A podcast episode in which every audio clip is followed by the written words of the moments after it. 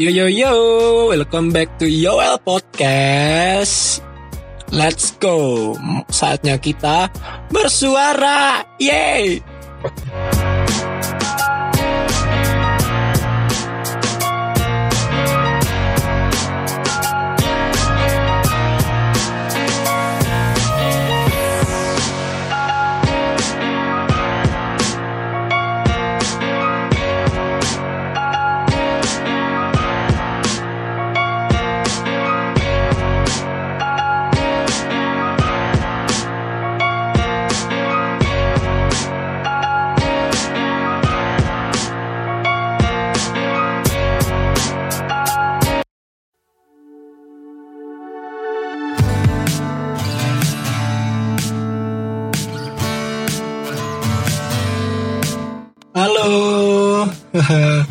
Saat ini jam setengah empat dan di luar hujan.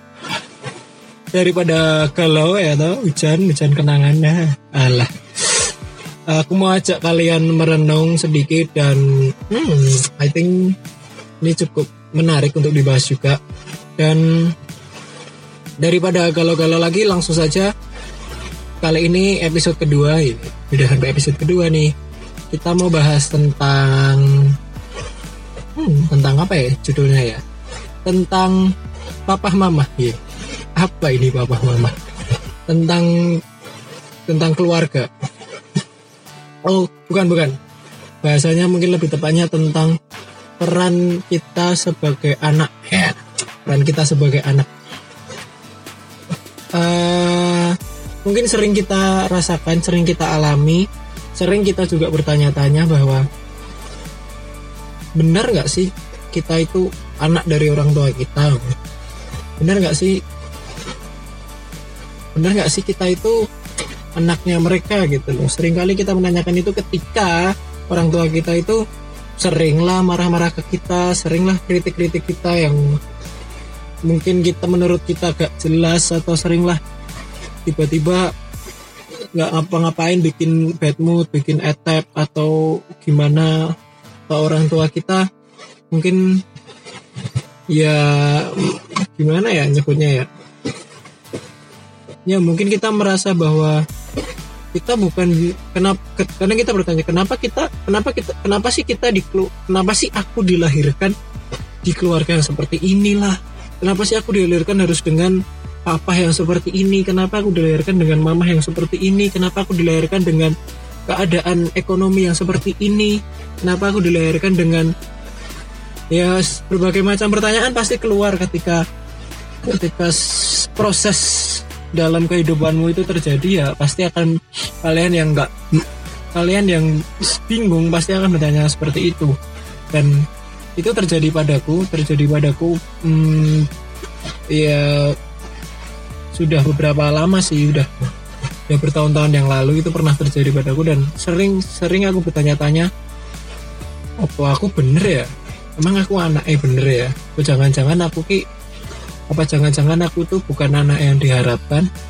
Or ya yeah, something just feel like oh aku bukan anaknya so ya gitulah. Banyak kritik banyak yang hal-hal yang tidak perlu dan dikritik hal-hal yang hal-hal yang apa ya menurutku nggak penting untuk dibahas tapi dijadikan permasalahan oleh orang tuaku. Dan kadang aku juga pernah protes kok aku ya gitu lah. Ya tadi seperti yang aku ngomongkan lahir di keluarga yang seperti ini. Tapi seharusnya itu tidak terjadi. Dan seharusnya itu seharusnya gimana ya dan ya akhirnya pun nih ya akhirnya saat ini saat ini keadaanku itu udah nggak udah nggak gitu lagi gitu loh. Karena itu semua kembali kepada bagaimana cara kita menyikapinya friend. Jadi gimana kita caranya melihat ya laki-laki sudut pandang ketika dirimu mungkin apa dikit dikritik oleh mama, oleh papa, apa dikit apa yang kau lakukan pasti dikritik, pasti di ini ya gini gini gini gini harusnya gini gini gini gini padahal yang kamu lakukan menurutmu itu udah benar. Itu tergantung bagaimana cara kita melihatnya friend dan sikap hati kita lagi-lagi. Karena ketika sikap hati kita udah buruk karena ketika kita sudah punya prasangka yang buruk pun ke orang tua kita kita sudah punya label yang jelek kita melabel orang tua kita ah orang tua apa ini? Kayak gini. Pasti apa dikit dikritik apa dikit dikritik nah itu pasti jatuhnya pun melihatnya pun jadi jelek gitu. Padahal kalau kita lihat dari sisi yang lain justru seperti itulah orang tua mengasihi kita gitu. Karena kalau kita bukan siapa-siapanya pasti kita nggak digagas mau kita jungkil balik kayak mau kita salah mau kita bener nggak ada responnya friend ya bersyukur aku punya orang tua yang sangat kritis khususnya mama. Apa dikit selalu dikritisi apa dikit selalu ditegur dikit selalu dibentuk gimana dan ya karena tipe orang berbeda-beda ya jadi penyampaiannya pun juga ya itulah bagaimana penerimaan kita sebagai anak ya itulah orang tua kita gitu loh. Karena kalau kalau nggak ada mereka ya kita nggak lahir kan di dunia ini ya kita nggak bakal ada lah sampai saat ini. Make it simple guys. Tapi memang sih kadang perasaan itu bisa timbul dan kadang tiba-tiba sakit hati itu terjadi karena ya itu tadi kita kita menyikapinya secara menyikapinya secara alam bawah sadar dan ketika kita disakiti ya kita merasa sakit. Ketika kita dikritik kita merasa kok aku dikritik sih? Kan aku wis bener. Gitu lagi-lagi itu cara pandang dan sikap batin kita harus bener dulu friend. Hmm, karena berbicara tentang sikap hati itu juga bisa berpengaruh dalam hubungan kita ke orang lain. Secara tidak langsung yang aku rasakan ya karena ketika sikap hati kita buruk mau sampai mau dari pagi sampai seharian pun misalnya dari pagi kita udah hati kita udah nggak enak pasti seharian pun itu bakal nggak enak friend ketika bertemu dengan teman sekalipun teman ngakak hahaha hihihi gitu kita cuman diem. Bahkan kita cenderung jadi apatis yang sebelumnya kita bukan apatis. Dan bisa juga kita jadi kayak gimana ya? How do I say? Kita jadi kita malah bisa cenderung ah piye ki ngomongnya? Kita bisa hmm, gini gini kita jadi lebih ah kok lebih sih? Uh, kita bisa melam uh, jadi kita malah melampiaskan kadang melampiaskan kemarahan itu ke teman kita gitu loh ya nggak teman kita yang nggak tahu apa apa yang nggak salah apa apa kita bisa tiba-tiba marah-marah gitu tiba-tiba etep. Yang seharusnya kita tidak seperti itu gitu loh karena kejadian di rumah ya biarlah di rumah dan di sekolah atau di kampus ya di kampus beda lagi gitu karena saking nggak enaknya hati jadi kebawa sampai kampus dan kita bahas ke teman-teman jadi juga nggak enak. Dan itu ngefek banget ke semuanya dan kita jadi males-malesan ketika dosen ngajar mungkin ketika kita ngerjain laporan ya laporan lagi gitu ngerjain laporan gitu jadi males-malesan Ren. Nah lagi-lagi emang itu nggak bisa kita hindari ya karena karena kita 24 jam nonstop hidup di rumah dan bersama orang tua kita pastinya itu nggak akan bisa kita hindari gitu nggak akan bisa kita gimana ya kita kita mau hindari ya pasti ada lagi besoknya orang kita hidup di kecuali ya kecuali nggak juga sih. Anak kos aku mau bilang kecuali anak kos tapi anak kos pun kalau orang tuanya seperhatian itu pun akan telepon juga gitu loh akan telepon dan bisa kritik telepon ya gitulah. Sekarang kan zamannya WhatsApp telepon video call banyak hal jadi ya lagi-lagi kita harus menyikapinya dengan cara yang benar kan aku percaya bahwa Tuhan ketika Tuhan tempatkan itu nggak ada yang salah Aku percaya bahwa ketika Tuhan taruh dirimu di keluarga yang seperti apa pun, this for good reason. Ujungnya pasti baik, nggak mungkin nggak baik. Dan aku percaya juga bahwa ketika engkau diproses, itu nggak melebihi kekuatanmu. Gitu. Ketika engkau dikritik yang seperti itu, ya itu untuk kebaikanmu juga gitu.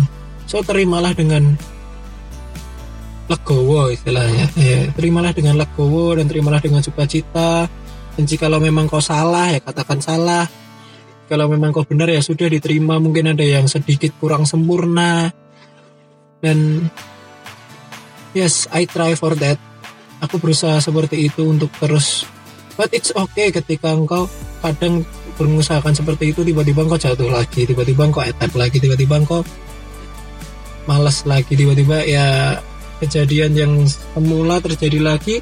But you must try to bangkit lagi. Kamu harus berusaha untuk bangkit lagi untuk bisa oh oke okay, ini proses.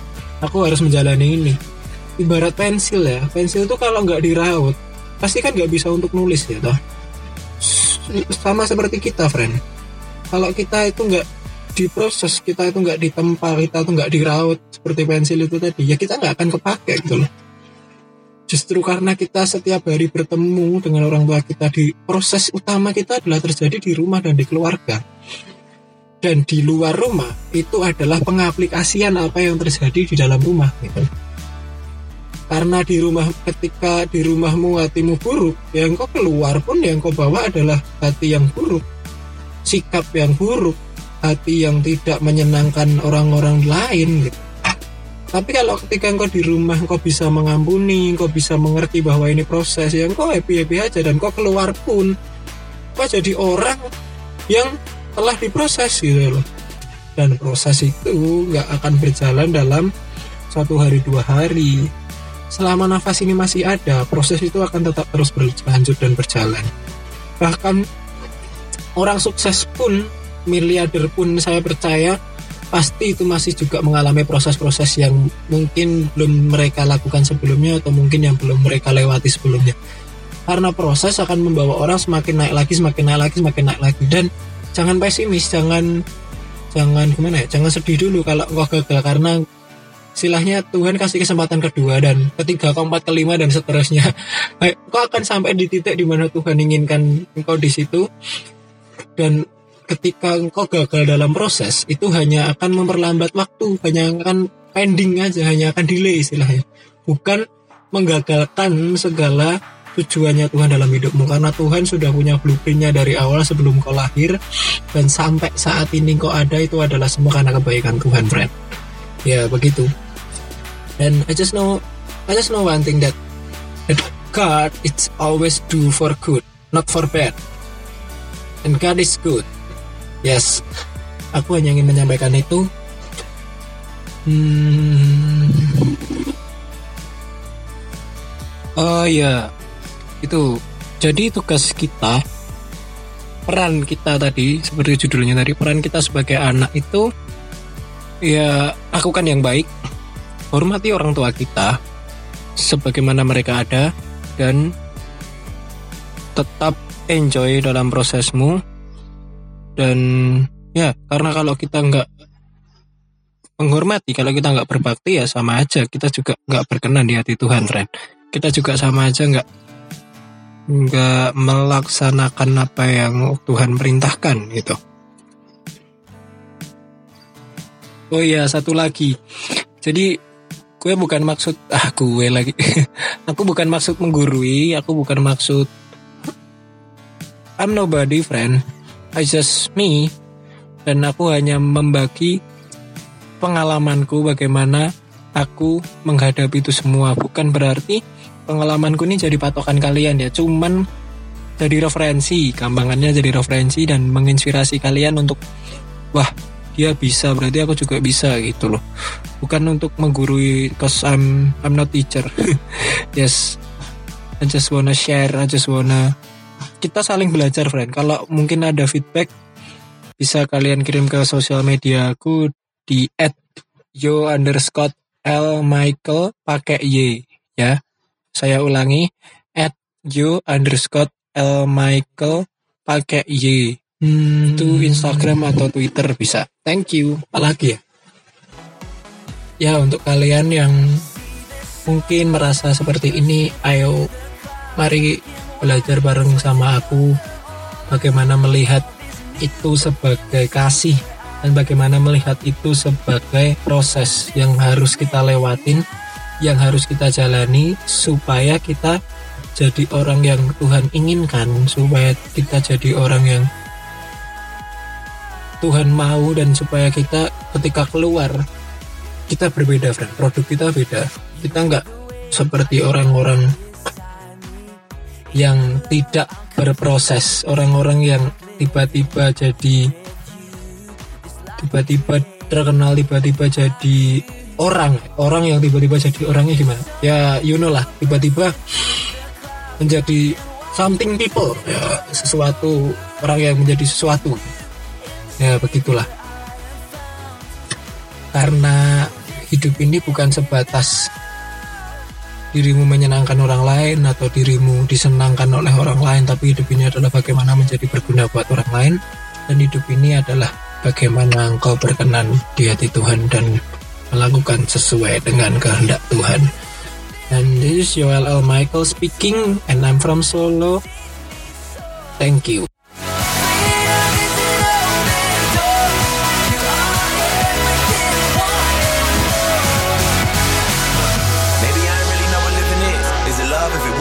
I living it? Do I live in it? So astounding. Love is an ocean, you can drown me. The sweet embrace, the lovely taste. I taste and see. I'm under grace, the place to be. It means I'll never need an umbrella. I'm cool in the cold and the hot weather. Whether or never I ever understand, I'm a man in the hands of great plans. I stand with faith there in a life I never known to touch. And still I saw my clutch, but I'm like, what's for, live to no end. This is living. The life I've been given is a gift. If I'm living, I'm living to death. So what's the dream of? What's the hope in? What's the doubt for? Live to no end. This is living. The life I've been given is a gift. If I'm living, I'm living to death. Yeah.